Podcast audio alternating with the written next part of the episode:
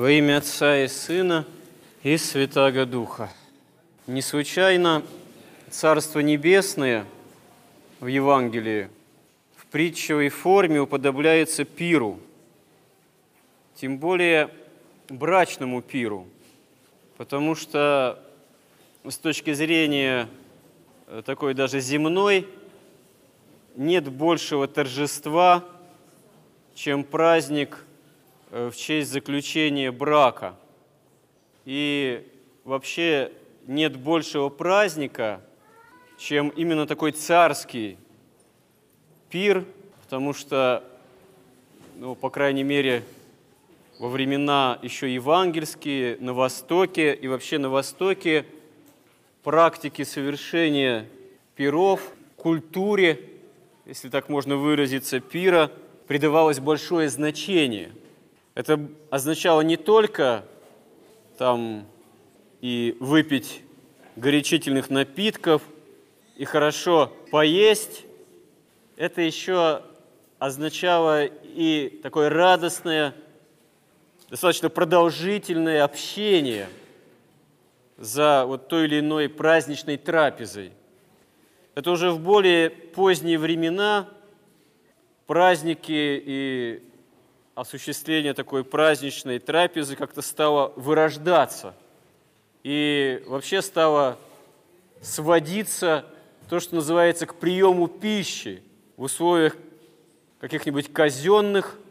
Это действительно вообще перестало быть трапезой, праздником, а стало сводиться именно к такому утилитарному приему калорий, необходимых для продолжения существования, там, осуществления, к примеру, армейской службы или какого-нибудь там лесоповала, как говорится, не дай бог, еще в недавних наших исторических условиях, что не было новостью.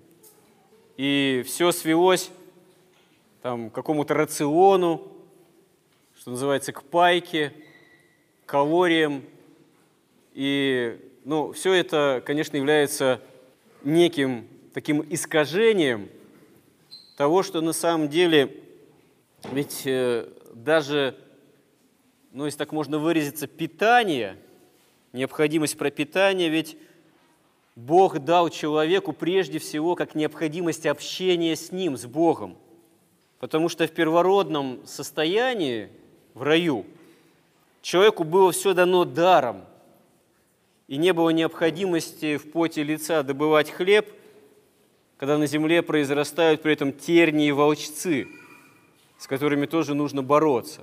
Но даже в состоянии уже отпадения от Бога человек, он все-таки осознавал, что подателем хлеба насущного все равно является Бог – Почему, собственно говоря, даже вот необходимость жертвы, жертвоприношения возникает, когда от первородных стад или от начатков урожая человек должен был Богу отделять не очень большую, но все-таки ощутимую, зримую для человека часть. Зачем? Богу ведь это все не нужно. Зачем Богу какие-то первородные от тельцов, там, овец.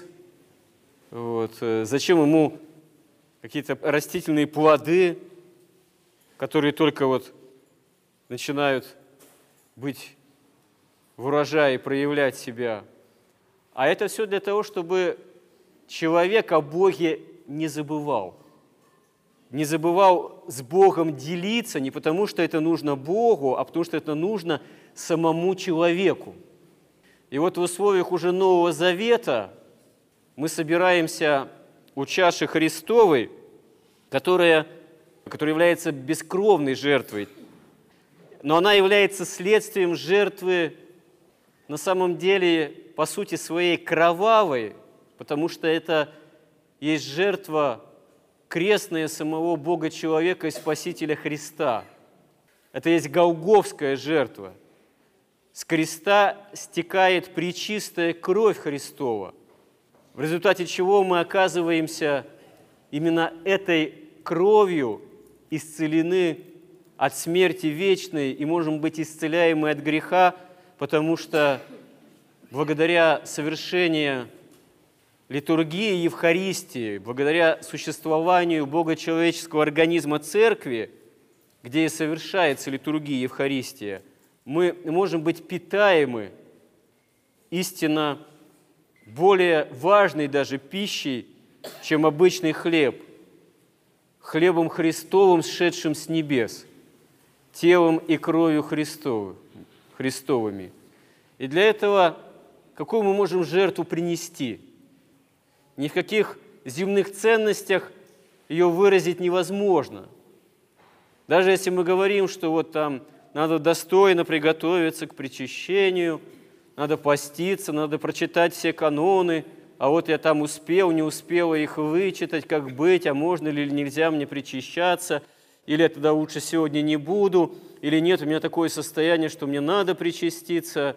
Да разве на самом деле это является неким пропуском, допуском, неким возможным достоинством, с которым мы тогда можем подойти к чаше Христовой. Да ничего подобного, никто из нас не достоин того, что нам здесь даруется.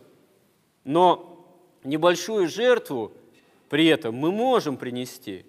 Сегодня многие пришли к 7 утра, встали пораньше, и это тоже уже есть некое уделение для Бога времени.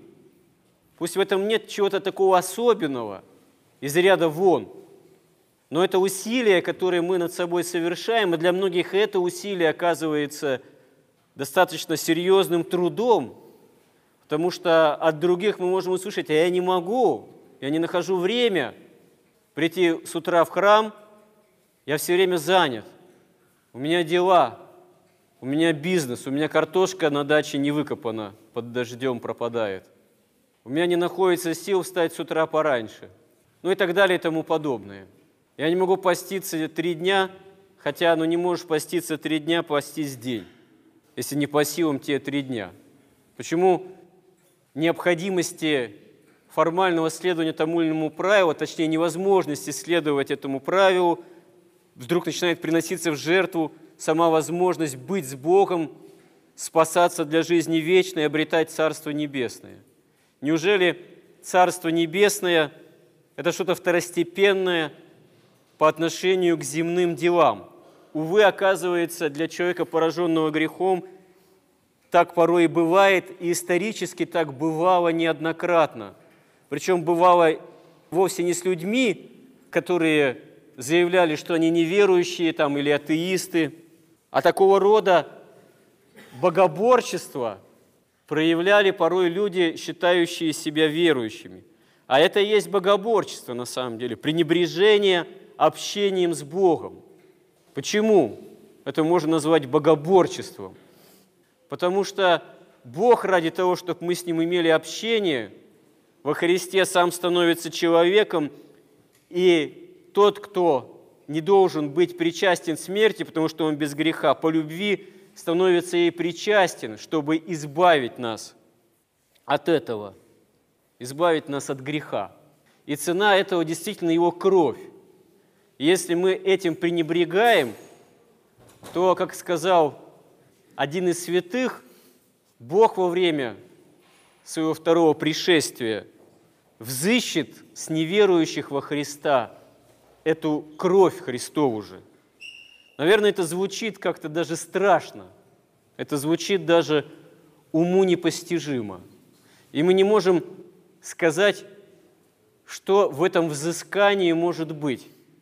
Это не то, что Бог специально готовит человеку какое-то место мучения, где по изощренней были бы в вечности какие-то пытки. Нет, напротив.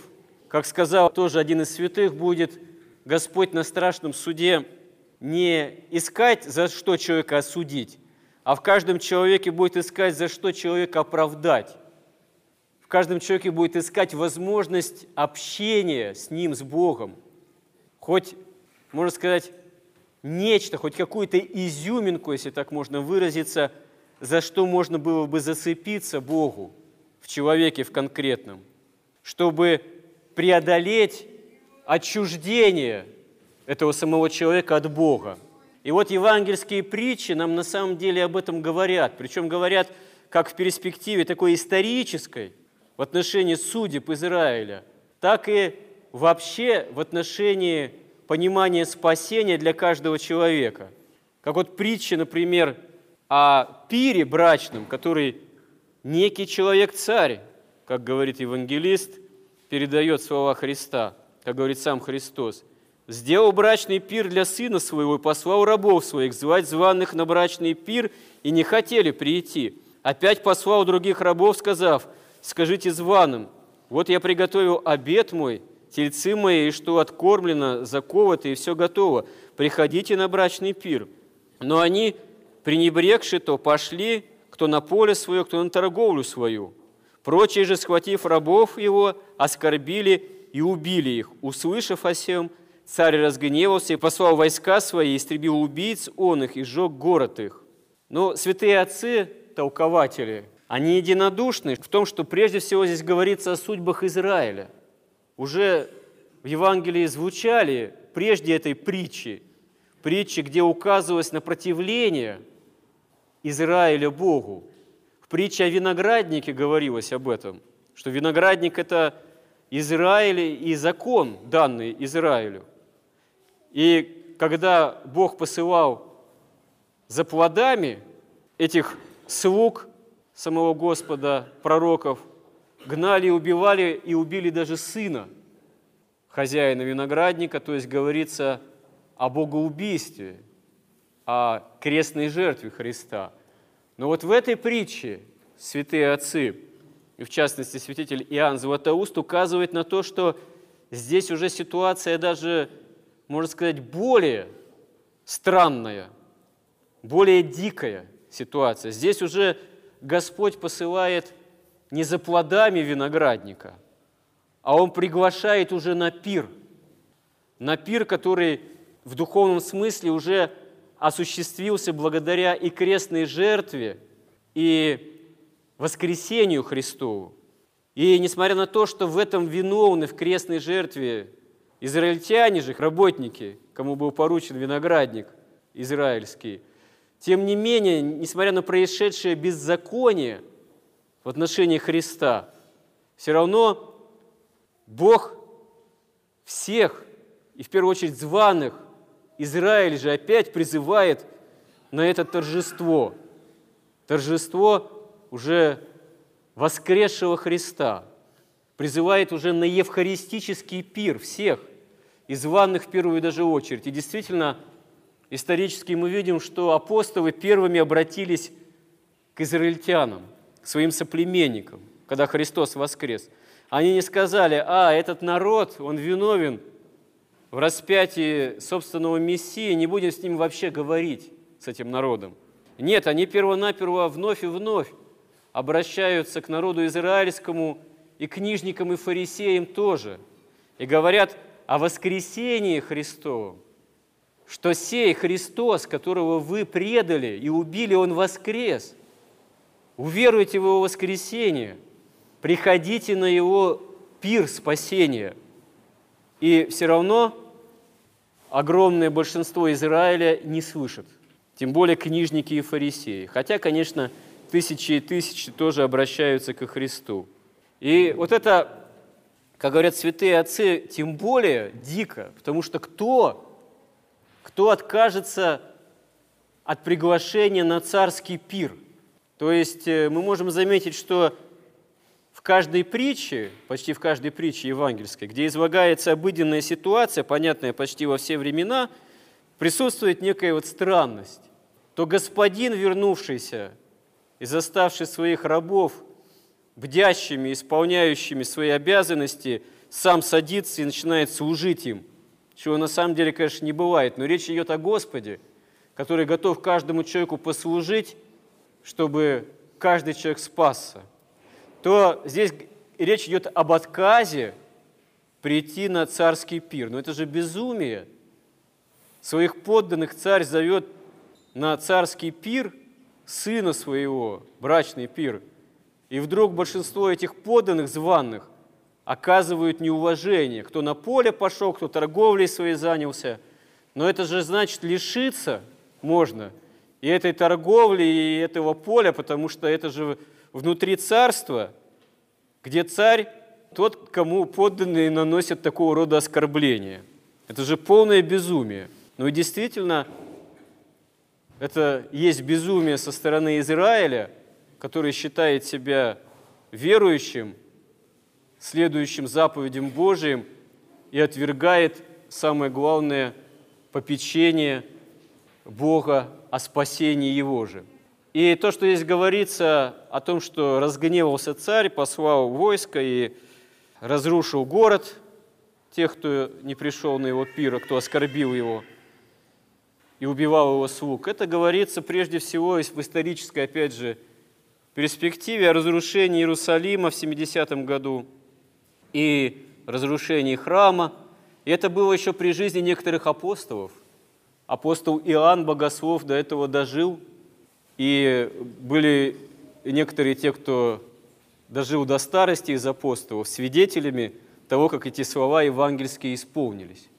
И далее мы слышим свидетельство о том, что проповедь обращается о Христе воскресшем к другим народам, которые в отношении Израиля пребывали где-то на периферии, на распутьях, вне до поры до времени исповедания единого Бога и полноты общения с Ним. Тогда говорит этот господин царь рабам своим, «Брачный пир готов, а званые не были достойны. Итак, пойдите на распутие, и всех, кого найдете, зовите на брачный пир. И рабы те, выйдя на дороге, выйдя на дороге, собрали всех, кого только нашли, злых и добрых, и брачный пир наполнился возлежащими. Царь, войдя, посмотреть возлежащих, увидел там человека, одетого не в брачную одежду, и говорит ему, «Друг, как ты вошел сюда не в брачной одежде?» Он же молчал. Тогда сказал царь слугам, связав ему руки и ноги, «Возьмите его и бросьте во тьму внешнюю, там будет плач и скрежет зубов, ибо много званых, а мало избранных». Вот здесь уже, в общем-то, говорится о собрании евхаристическом, уже о собрании церковном – куда собраны все язычники различные, и злые, и добрые, кстати. То есть Господь призывает всех сюда, во спасение, к чаше своей, к чаше Христовой. Он не делает различия. Этот хороший такой добродетельный с виду человек, прекрасный семьянин, характер нордический и так далее и тому подобное. Нет.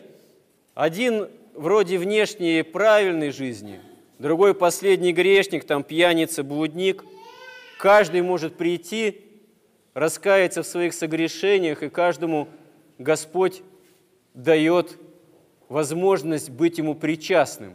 Насколько при этом из злых и добрых нас здесь собравшихся, кто как причастен ко Христу, кто как спасается, зависит от нашего выбора, можно сказать, как здесь вот в притче говорится, от наличия брачной одежды. Действительно, в древности на такие торжественные пиры тем более царские, каждый, кто приходил, ему давалась на входе вот эта одежда торжественная, парадная, свидетельствующая о значимости, о торжестве, о радости этого собрания. И вот тот, кто оказался в этой внебрачной одежде, ну, тот, значит, самозванец, проник на этот пир, не позаботившись о том, действительно ли он приглашен – Действительно ли он разделяет эту радость? Святитель Иоанн Златоуст говорит, что брачная одежда – это образ жизни христианина, который должен быть все-таки добродетельным, который должен быть исполнен добрых дел, который должен в себе, ну, можно сказать, этот образ жизни иметь мотивацию именно покаянную, исправление жизни, стремление настоящего к общению с Богом. А если этого нет, то человек оказывается на перу царском в небрачной одежде, и если он обнаружен таковым, он оказывается выброшен вон, во тьму внешнюю, где, как говорится, скрежет зубов. Где нет в смысле духовном общения с Богом, где человек даже по видимости, вроде и пытавшийся присутствовать на этом перу по внешним признакам, казалось бы, ну, прилезший инуде, все-таки оказавшийся среди собравшихся на этом пире, если он оказывается пришел не с тем мотивом, он просто пришел, может быть, даже поесть, так перекусить, воспользоваться ситуацией того, что здесь что-то дают съедобное. И ему даже, когда сам глава этого пира задает вопрос, как ты сюда вошел, как ты сюда попал, он молчит, он не говорит, Господи, господин, прости, я такой секой, никуда не годный, Божьей милостив будем мне грешному. Я дерзнул сюда войти не в брачной одежде, но помилуй меня, прости, отдели меня этой одеждой. Ничего этого он не говорит, даже не просит прощения, ему нечего сказать. Он не понимает, что происходит. Он не понимает, что с него спрашивают. Он не понимает, что угроза, э, которая на него теперь распространилась, немилости самого главы пира, самого царя – это не шуточное дело, что он сейчас будет выброшен туда, где ему не поздоровится. Но он не просит вовсе прощения, потому что ему нечего вообще сказать. У него не то, что нет оправданий, у него даже нет как бы желания оправдываться, даже нет покаянного стремления, он даже прощения не в состоянии попросить. И здесь, здесь действительно мы имеем такое важное евангельское указание каждому из нас, такое требование, можно сказать, императив, что судьбы исторические там Израиля, это, как говорится, одна история, а другая история – это судьба каждого из нас в отношении к Богу, в отношении вечности и в отношении того, что здесь в церкви происходит. Коль скоро мы переступаем порог храма, и Господь сподобил нас быть причастным истинно его самого важного торжества, евхаристического, литургического пира, он нас привел в разум истины. Он обратил наше внимание на то, что это важно, что надо жить этим. Как бы нам порой трудно даже не было, а иногда некоторые, ну, можно сказать, именно подолгу, не из живой такой любви ко Христу, а просто подолгу приходят Потому что надо все-таки исповедоваться, причащаться. Ну дай Бог хоть так, хоть даже в этом не скудеть. Но если мы все-таки приходим сюда, мы должны позаботиться, действительно иметь заботу о том, каков наш образ жизни вообще. Не только когда мы здесь стоим и пытаемся молиться и каяться, но и с чем мы отсюда выходим, что мы несем в мир окружающий, каковы мы в этом миру и являем ли мы на самом деле образ христианской жизни. Являемся ли мы христианами? Какова в этом смысле наша одежда именно в отношении к этому пиру? Каков строй нашей вообще жизни? Не является ли он противоречащий тому, что здесь происходит? То есть это для нас на самом деле должно быть одной из главных забот. Это должно быть для нас одним из наиважнейших вопросов каждый день нашей жизни. Мы читаем молитвы, открываем молитвослов, утренние, вечерние и так далее и тому подобное. Мы их прочитываем, оттарабаниваем, но при этом мы хоть раз задумываемся вот об этом, что, Господи, а что я творю, а как я живу? А как я живу, если исходить из того, что я регулярно дерзаю причащаться Твоих тела и крови – и Божьей милостив будем мне грешному. То есть вот это должно быть главным, эти слова, можно сказать, должны быть главным содержанием нашей жизни, если мы желаем быть христианами, если мы имеем жажду духовную, если мы действительно дерзаем подходить к чаше Христовой, чтобы вновь и вновь напитываться полнотой спасительной для нас благодати. Помоги нам в этом, Господи. Аминь.